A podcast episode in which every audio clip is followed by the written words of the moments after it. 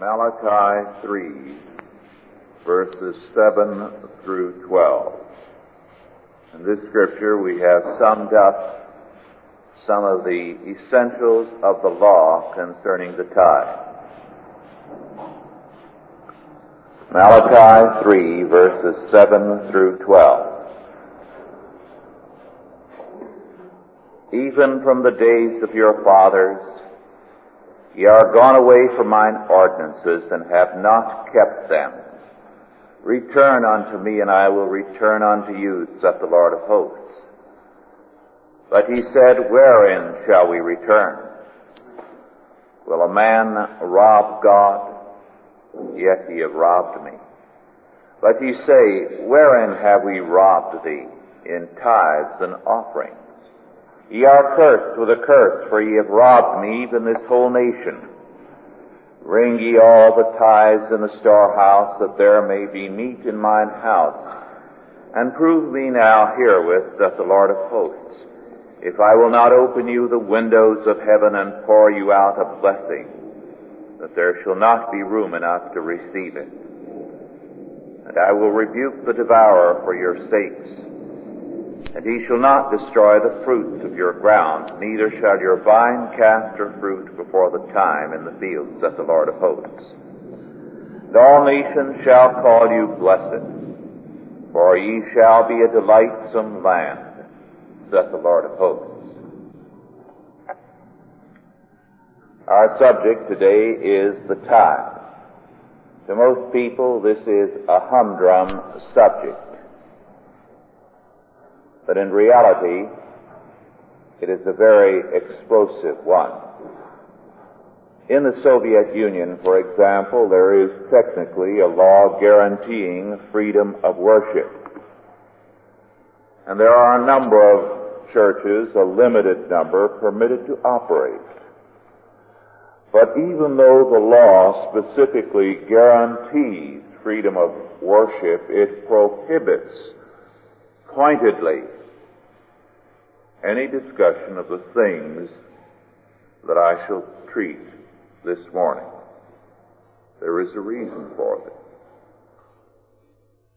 While most people in our country have no awareness of the explosive significance of the tithe, the Marxists do. The tithe was once a requirement of all Christians from the days of the early church. As a matter of fact, it was through the centuries paid in produce in farming communities so that a routine part of the landscape in earlier days was the tithe farm in farming communities where the farmers brought their tithe. The Council of Trent, as far as the Catholic Church was concerned, required the tithe on pain of excommunication. It was required in Protestant circles, Lutheran, Reformed or Calvinist, and the Church of England, as well as the Church of Scotland. It was universally required, but towards the end of the 18th century it began to be dropped as a requirement. And from the French Revolution on, it has been largely dropped. The very fact that the disappearance of the tithe and the French Revolution tend to coincide in dates should make us sit up and wonder, what is the connection? In this country, it was required in many states by law and when in 1785 Virginia passed a law abolishing the requirement of the tithe, George Washington wrote to George Mason expressing his distress at the new legislation. Now to analyze the tithe first before we go into its significance. The tithe, of course, appears very early in Scripture. Abraham tithed the tenth to Melchizedek. and it was nothing new in his time. So it quite obviously went back to the direct revelation of God to Adam and to Noah. The laws of the tithe appear in Leviticus 27 verses 30 to 33, in Numbers 18, 21 to 24, 25 and 26, Deuteronomy 14, 22 through 27, and Deuteronomy 26 verses 12 and 13. There are other references to it. Now there are three kinds of tithes referred to in the law. The first is the Lord's tithe. This went to the Levites, who tithed a tenth of it to the priests. Second, there was a festival tithe. This festival tithe was to be spent by the family in rejoicing before the Lord. The only amount of it that was not spent upon themselves was that which included the Levite, in that the Levite in their midst was to receive some portion of it. This depended on the individual. He was to include the Levite in his rejoicing before the Lord. We would call this a vacation time. Except that the significance then was not merely rest and recreation, but a religious rest and recreation. It was not only to be used in pleasure, but pleasure that had a religious overtone. It was to be a means of rejoicing in God's goodness. The third tithe, which was every third year in a cycle of seven. So that it was the third and the sixth years was to be a poor tithe, to be shared with the local Levite and in particular helpless foreigners who were stranded in their midst orphans, and needy widows. Now, as we analyze these tithes, first of all, the tithes set forth God's sovereignty. God as absolute Lord and Creator, as landlord, so to speak, of heaven and earth, required for himself a tithe as his tax on man. Now, as the tithe was taken, God was gracious to man, so that a man, if he tithed his produce or the flocks of his field, was to tithe every tenth, literally. Thus, if he had sixteen cows, he was to run them through the gate or allow them to come through the gate and to mark the tenth one, let us say, with red paint. And the tenth one was the Lord's. This meant if he had 19 cows or 11 cows or 10, only one was the Lord's. So that actually it amounted to less than a tenth. If, however, he decided to make the tithe a monetary one, that is, to sell and to give in the form of money or to retain it and to give the price, then he had to add a fifth to the price. But even then, this did not equalize it fully, so that God, in computing the tithe, was generous to the farmer or to the cattleman. If it was a monetary tithe, it was strictly a tenth. But if the farmer retained it for his use, he added a fifth of the cost of the tenth cow or the tenth bushel or the tenth box of fruit. The second tithe, which was to be used in rejoicing before the Lord, actually involved no additional tenth in that it was to be given of the first fruits of the flock. That is, the firstborn of the flock and of the first fruits of the field, which were to be consecrated unto God. And then he was to use them, either the produce or the, the money that came in from it, to rejoice before the Lord. The poor tithe, as we have seen, came every third year of a cycle of seven. The seventh year for the farmer was to be a sabbatical year. There was to be no pruning, no sowing, no gathering.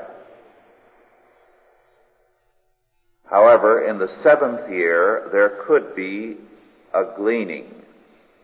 That is, the widows and the orphans could be permitted to go into the field and take what they wanted.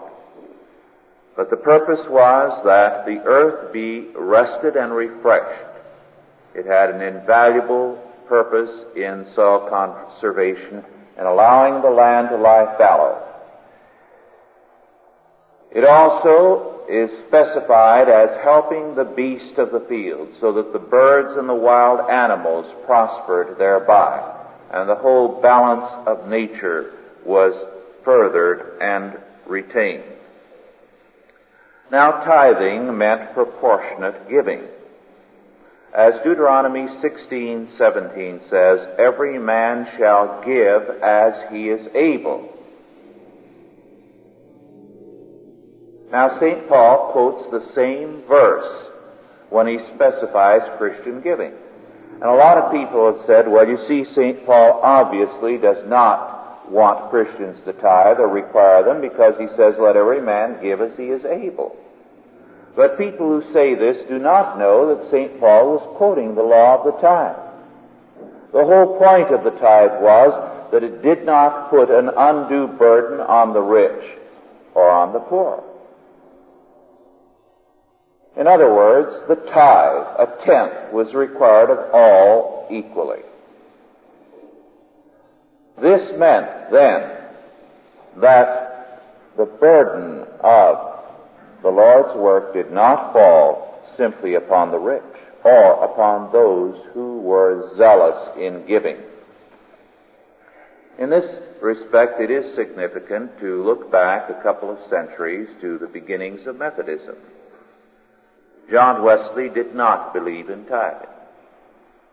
He spoke against it. And he could point with pride to the fact that the average follower of his movement, which became, after it broke with the Church of England, Methodism, gave far more than a tithe. But what was the consequence? And some of the evangelicals within the Church of England called attention to it in his own day.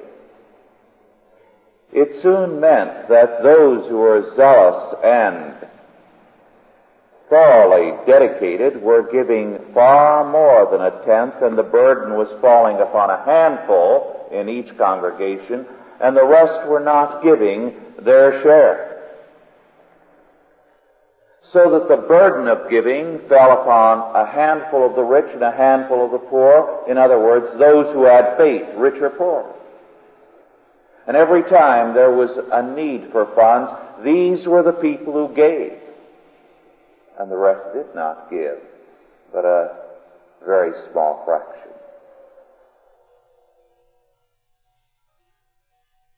This, of course, meant unfair giving. It meant that the church was carrying a great number of parasites. And the law of the tithe prevented this. It meant proportionate giving. It meant rich and poor gave on a proportionate basis. It established a fair pattern for all. Moreover, the tithe established a concrete, lawful basis for dealing with God. As Samuel Rutherford, one of the great Scottish churchmen, said, I am persuaded that Christ is responsible and law abiding. What does this mean? He declared, I believe that Christ will respond to those who keep His law, and He will keep His law in relationship to them. And those who will honor God, who will not rob Him of His tithes and offerings. God says, I will open the windows of heaven and pour you out a blessing that there shall not be room enough to receive it. Again, as G.H. Pember, an Anglican rector, said some generations ago, and I quote, We know generally that the grace of God follows every act of direct obedience on our part.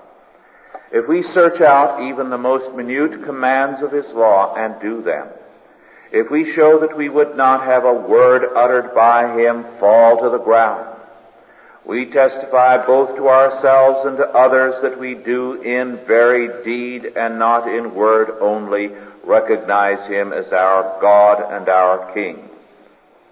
Nor will He on His part be slow in acknowledging us as His subjects, as those who have a claim upon His aid and protection.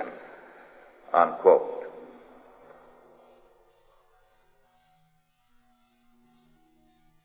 It is important, finally, to add this point.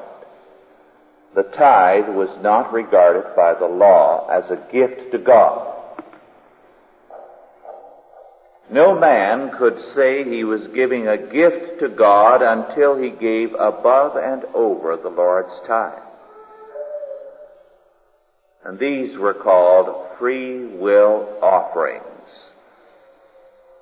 The free will offerings there then were only the gifts above and over a tithe. Deuteronomy 16, 10 and 11, Exodus 36 verses 3 to 7, Leviticus 22, 21 and other passages refer to free will offerings, and this means more than the tithe. Now, why is the tithe such an explosive subject? In Iron Curtain countries. Why is it that after guaranteeing technically freedom of religion, they prohibit anything that points to the old biblical tie. This would be illegal preaching by even the most licensed of the Soviet preachers. It would immediately mean the concentration camp. The reason is a very obvious one once we recognize a fundamental principle. The tithe took care of the basic social functions of any society. Education and welfare. As long as you had the tithe faithfully observed and required, whether it was in the Old Testament period in the early church, in the colonial period, or in Europe, medieval Europe or Reformation Europe. The basic social functions were taken care of without the state having anything to do with it. Education was taken care of by the tithe. Welfare was taken care of by the poor tithe. Every important social function was met by the tithe. And the state, therefore, had only a limited area of jurisdiction. And as a result, the tithes, the tax of the state was so insignificant that it was scarcely felt.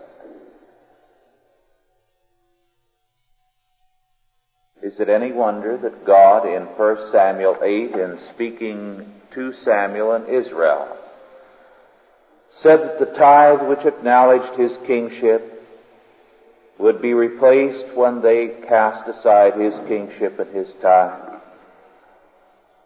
with a totalitarian regime.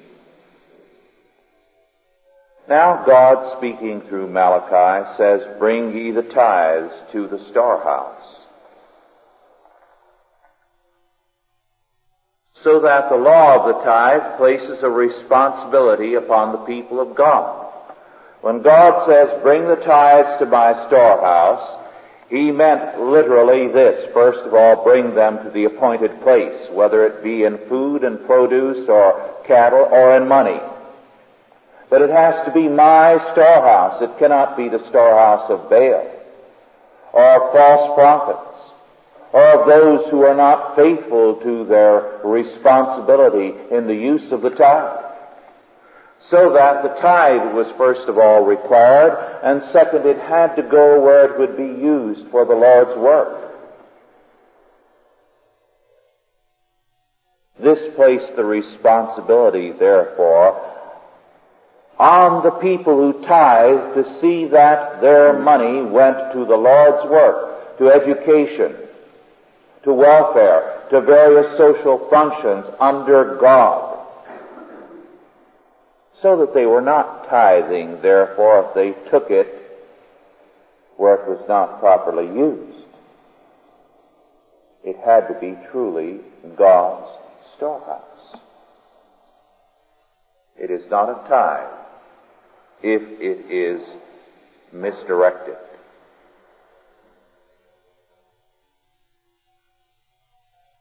Few generations ago, Lansdell of the Church of England said that the person who is against the tithe is a spiritual anarchist. This is quite a bold statement. But if we analyze its significance, we will see that it is right. He is a spiritual anarchist and a political totalitarian, we might add. Today the state has assumed the basic social functions of society. And it is requiring far more than a tithe to maintain them. The state has moved into education and welfare not in order to fulfill a responsibility under God, but in order to use them as stepping stones to power.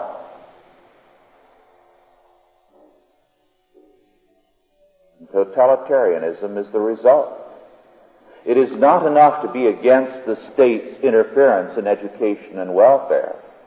It is not enough to oppose the state's control of these basic social functions. These functions are necessary functions. They are not being discharged by the state. The state is not performing its duty in education. We are having miseducation. It is not producing a true welfare program. It is not helping widows and orphans. It is destroying them. It is creating a pattern whereby the breakdown of character and dependence on the state is the goal. When I was in the pastorate, I saw what welfare was. Those who are independent have nothing but trouble when through need a widow or an orphan is dependent on state welfare, federal welfare. Everything is done to break down those who have character. The preference is for those who are immoral, dissolute, totally dependent upon those who will look to the state as their God, not to those who briefly and temporarily want help until somehow they can get on their feet. The basic social functions are not met by the state and the state has no intention of meeting them. The state is after power.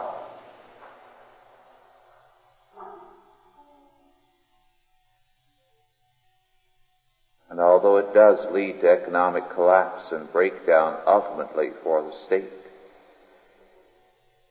there is no answer to the problem other than a continuing social crisis, anarchy, totalitarianism until the people of God cease to be spiritual anarchists and recognize the basic social functions must be met. God has provided a law whereby they can be met. We must meet them under God and step by step strip the state of its pretensions, of its power, of all its claims, until it becomes again what it was intended to be, a ministry of justice, and no more. The law of the tithe, therefore, is an important one. It is an area of great neglect and yet of tremendous social consequences. Not until the people of God are ready to reconstruct society in terms of a godly pattern can we undercut the totalitarian pattern. Let us pray. Our Lord and our God, we give thanks unto Thee for the sufficiency of Thy salvation, of Thy word, and of Thy care. Thou hast provided a way for us. Teach us to walk therein. Grant that we as Thy people may begin day by day by our living and our giving the reconstruction of things into conformity to thy word, that we might strip the present totalitarian regimes that surround us of their pretensions, of their arrogations, and of their power, that we might render thee thy due praise and power, and under thee have a new birth of freedom. Grant us this, we beseech thee, in Jesus' name. Amen. Are there any questions now? Yes. Mm-hmm. This is what Malachi says. Yes. Malachi makes it clear that we are robbing God if we do not give Him the tithe. Now, the tithe is to be computed on our income. This is uh, the basis of the tithe. It is not computed on anything else, not on wealth. This is an important point because several times the church has misinterpreted the tithe.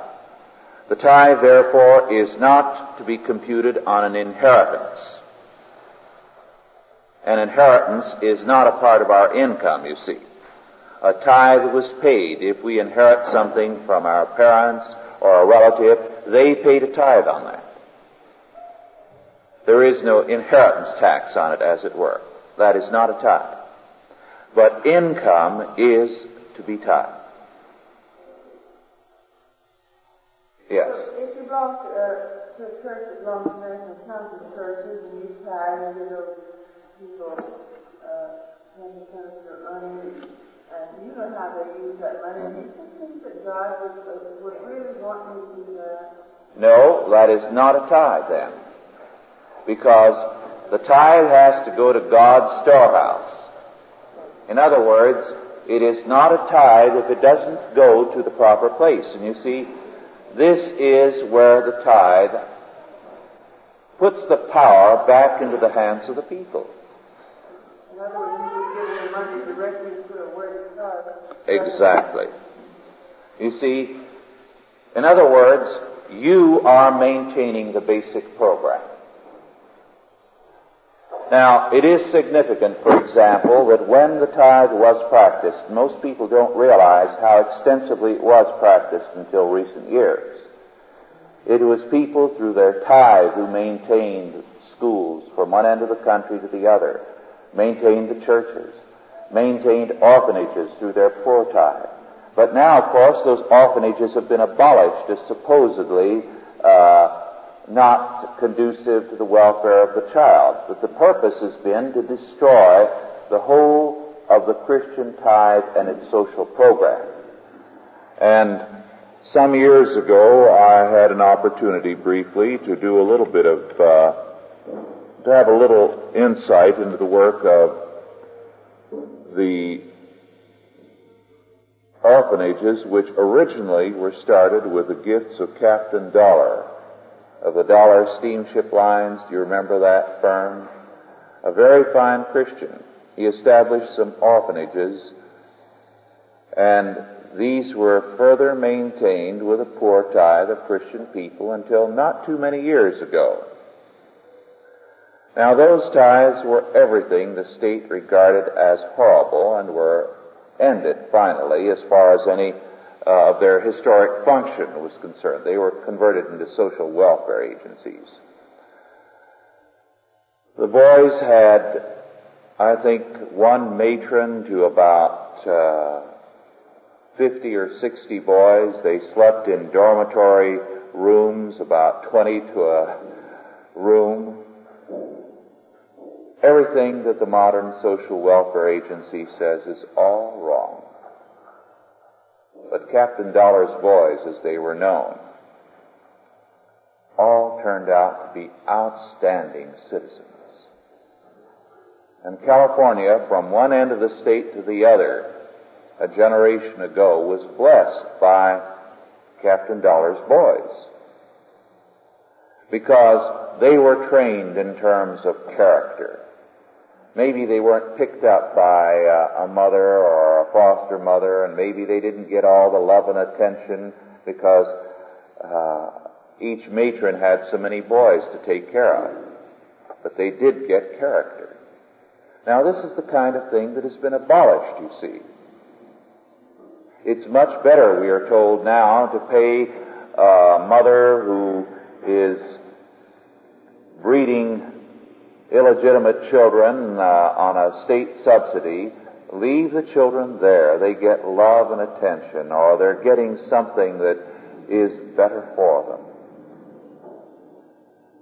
But in those days, you could take your poor tithe every third year and say, now I'm going to give it to this and that cause because they are doing something. Or to this individual. And similarly with the Lord's tithe, you could say, I'm going to give it to a church and a school to things that I know are definitely doing the Lord's work. You have the control. It belonged to God, but you appropriated it and you had to be sure it went to God and His work or it wasn't a tithe. This meant, therefore, that you had a check against misuse of your funds. Yes.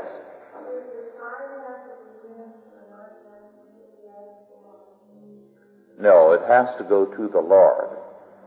And very often nowadays the organized ecclesiastical bodies have no connection with the Lord except by name only. Yes.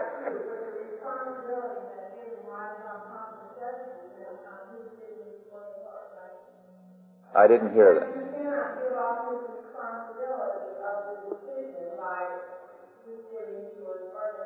No, definitely not. We are responsible for the tithe even if there is no church existing that can be called by the name of the Lord. We still owe it to God. Yes.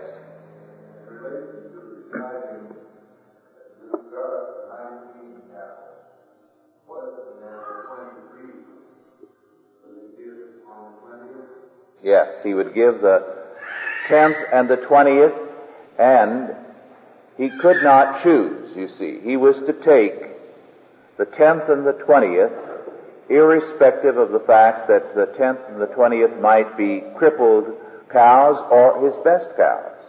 It had to be as they came. In other words, he was not to choose out the best or the worst. Yes.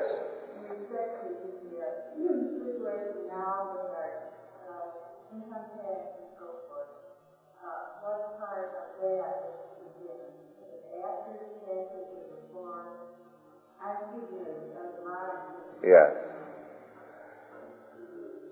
Well, of course, this is a problem that many people have concerned themselves over, and there have been different kinds of answers. Some have said uh, your actual income is only your net income, not your gross income, because the state is taking that.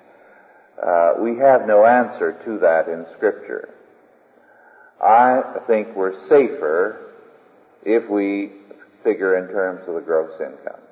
As I say, there is no clear-cut statement in Scripture on that, but we still uh, should figure in a way to be on the safe side. Yes.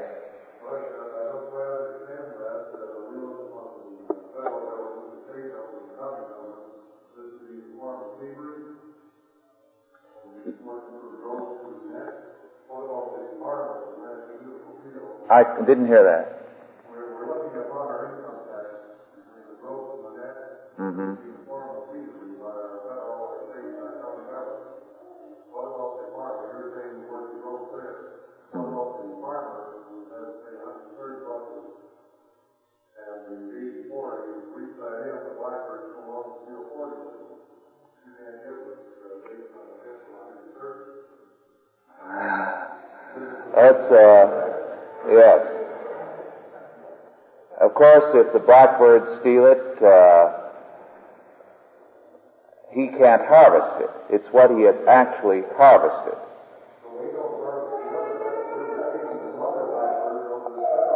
Yes.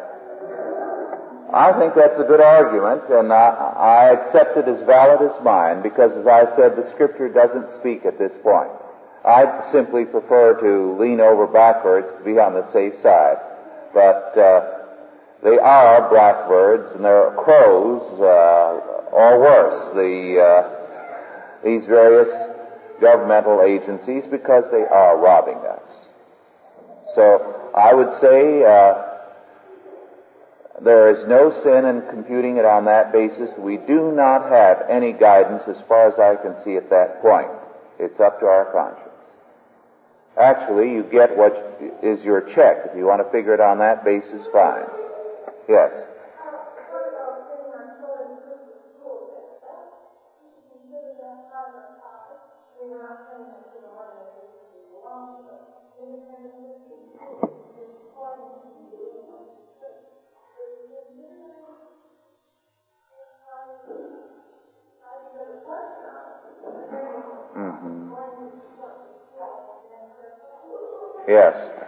That's a good question. Again, it's one of these difficult ones, and there is no set answer. Now, some Christian schools have reorganized uh, so that the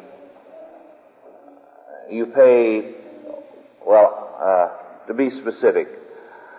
I visited one school which required, I believe, ten or fifteen dollars tuition and the rest was by donation. And it expected its uh, parents to tithe and to give a major portion of the tithe to the school. This way it got around the problem of uh, a double burden on the parents with regard to taxation. They had a tax benefit from their tithing. It did not intend to rule on the matter as far as did it constitute a portion of the tithe. Here again, I have to say that we cannot go beyond Scripture to lay down a law. We have to go in terms of uh, our conscience in the situation.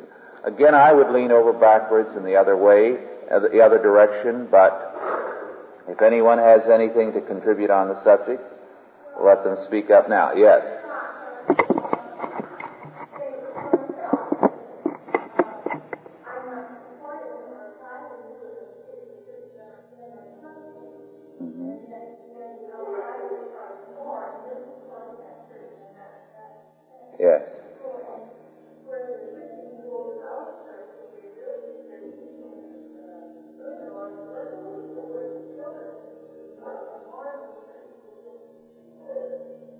I agree the Christian schools are doing far more than most of the churches are doing.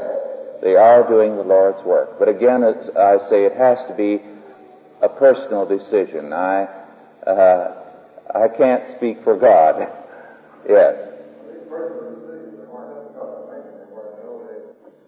Well, there's this today. If the people who are truly Christian would tithe and see that the tithe went to the right place, the social impact would be tremendous. Yes.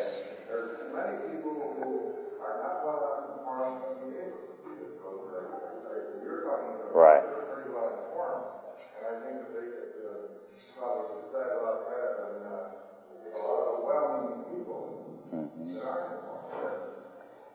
Yes, you see, it doesn't, we don't realize the tremendous social power of the tithe. If you have 50 families, the likelihood is that out of those 50 families, some having a larger income, some less, and just an average collection of people, you will have perhaps 50,000 in tithes. Now this is an amazing fact you can see how that much money in every 50 people or every 50 families put together would have a social impact on the country if it were properly used. And this is why the power that is in the hands of the Lord's people is not properly used or not realized. This is why, of course, in the Soviet Union there is nothing more deadly than to give the kind of uh, sermon I have given this morning. Because, and it is specifically spelled out. It cannot be done. You cannot even say to a congregation, supposing we were in the Soviet Union, and if I were to say, one of our group is sick, unable to work, and desperately in need, uh, supposing we take up an offering and give it to this person. It would lead immediately to the concentration camp for us. Because they realize the minute you do something, that person cannot look to the state, you see, for help. And they'd rather have that person die waiting for the state agencies to come around and help them than for us to do something. Because it would immediately say there is another power afoot in the land. And the minute you started that and started talking then about a poor tithe periodically every third year and a regular tithe to be used for the, for religious and educational work in the community, you would create a rival power, even in the Soviet Union with the limited amount of means those people have, that would overthrow the regime. This is their feeling they realistically are aware of the potential in the time. Yes. We're going so fast that way right now with this tremendous uh, poor people's drive and the uh, study that's going on in the churches mm-hmm. of the Kerner report. Mm-hmm. What would you tell people if the church teaches that a man should take care of his own home. Mm-hmm. And uh, second, that if he didn't work, he shouldn't eat. Uh, what, uh, what can you tell the church to awaken them to the fact that they are falling down on their job in telling the people to fight this? Mm-hmm. Now, uh, some people willingly want Bible for this church, but this is again, it's the biblical man. Yes. And just how much charity are we giving? Uh, how much help we should we be giving? And certainly not the way we're going. Yes. Well, first of all, most people in the churches, you can't tell them they're dead. And you can't make a corpse hear you. But those who are still alive to a faint degree, you have to tell them exactly what Scripture says. We will get into the pattern of giving uh, some months from now when we get into the laws of gleaning and so on. But of course, the pattern there was, except in extreme cases, they were to work for what they received. Now in the early church we know that if someone lost his job, the church gave him one day's income. That was all. The next day he was to go to work. And if no one in the congregation could uh, take him into their shop or place of business, the church helped pay for it so that on a very limited uh, daily income, he had a job with someone in the group. Now, there was no incentive to stay on that job because he worked hard for much, much less. But he had to work. He had to earn it. This goes back to the Mosaic Law. We'll go into it as I say later. But the, it goes back also to the fundamental principle, if a man will not work, let him not eat. In other words, let him starve. That's exactly what Scripture was saying. Only elderly widows and orphans or people who were incapable of working physically were to be given direct charity. Yes.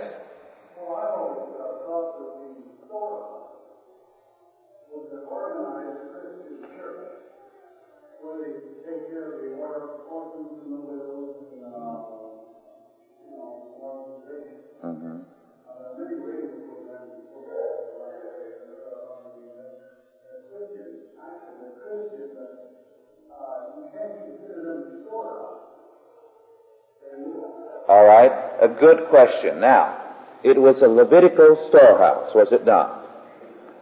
You tithe to the Levites. The Levites tithed one tenth of the tithe to the priests, which meant that one tenth of the tithe went to the sanctuary. So only one tenth actually went for the maintenance of the place of worship. The other nine tenths of the tithe went for the Lord's work in a broader sense, did it not? And the Levites in ancient Israel, as we study the scriptures, we find that they had the educational responsibilities.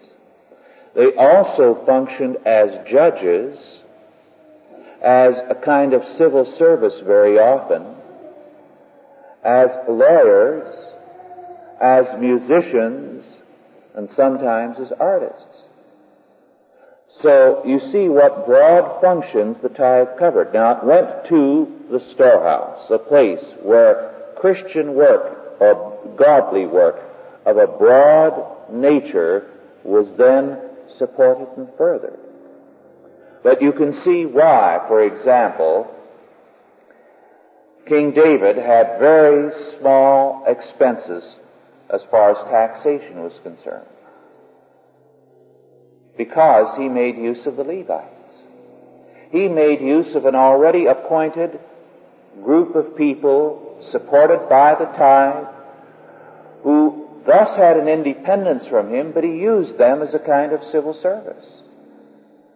So the functions of the tithe were very broad. Now, in the period of the judges, about all the tax supported was the judge who was the governor. Judge or governor is the same word. The governor of the country or president, you might say.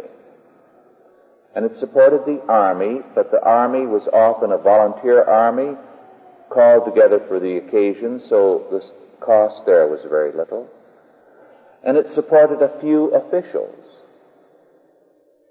So the actual need for taxation was very, very limited. The Lord's tithe had such a broad function, and only one tenth of the tithe actually went for the maintenance of worship. Now, that proportion was not maintained in the New Testament period, but it gives you an idea of how broad the function of the tithe was.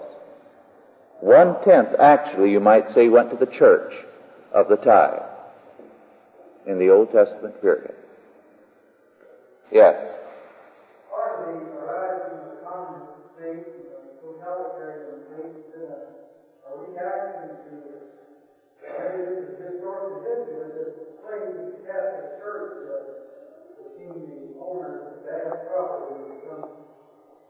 Nations.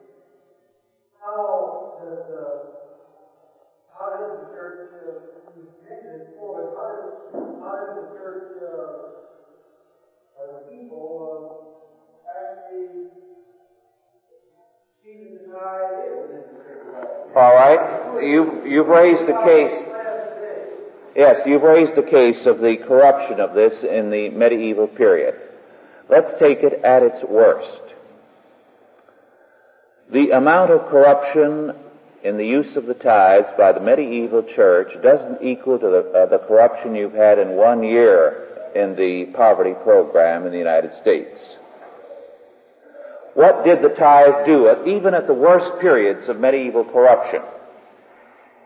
It provided all the charity. It provided all the hospitals. Until fairly recent times, hospitals were religious organizations, a part of the tithe. It provided all the schools. It provided courts also, so that the people went to the courts for most cases. Only in certain types of cases did you go to the civil court. And it provided a variety of other social functions. So, granted that in the medieval period there was corruption and it was real, yet those lands provided that the church held for all these functions through their incomes. The country was still living very cheaply, and the amount of taxes people had to pay was very little. So they were better off as far as any drain on the society than they are today. Today, the amount of tax you pay is at least 45% of your income to all causes. It was never anything like that. That was just the tithe then. Today, in Italy, if the government landed on everybody with all the tax laws they passed, it would amount to 110% of their income. It won't be too many years before we reach that point. Because with the new taxes, I wouldn't be surprised if by next year it'll be 55% of your income which directly or indirectly will go for taxes. So, granted, the medieval church was corrupt and we don't want to reproduce that. It was still far superior to what we have today. Yes.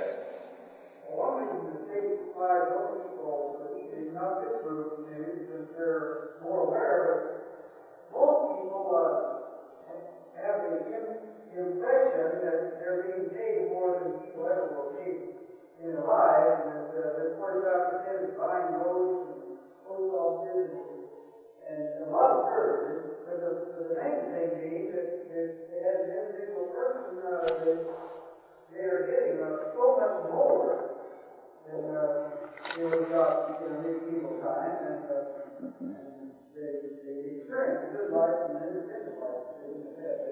Of course, there are advantages to modern life because we have all the technological advance of many, many centuries. But uh, roads were being built in those days, very good roads in terms of the day. It's interesting in this country, the objection for a long time to any state funds or federal funds for roads. And the first time in this country when it was in Rhode Island, the state tried to appropriate money for road construction. Uh, the people rose up in revolt against it, and they had to drop the program after they began it because the citizens said this is like uh, the establishment of religion. It's a, uh, it's a state subsidy to a particular group of road users. Let private enterprise build it and charge tolls. So they had to drop the program. One more question. Our time is up.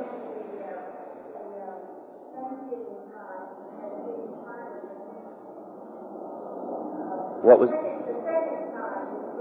Yes. Yes.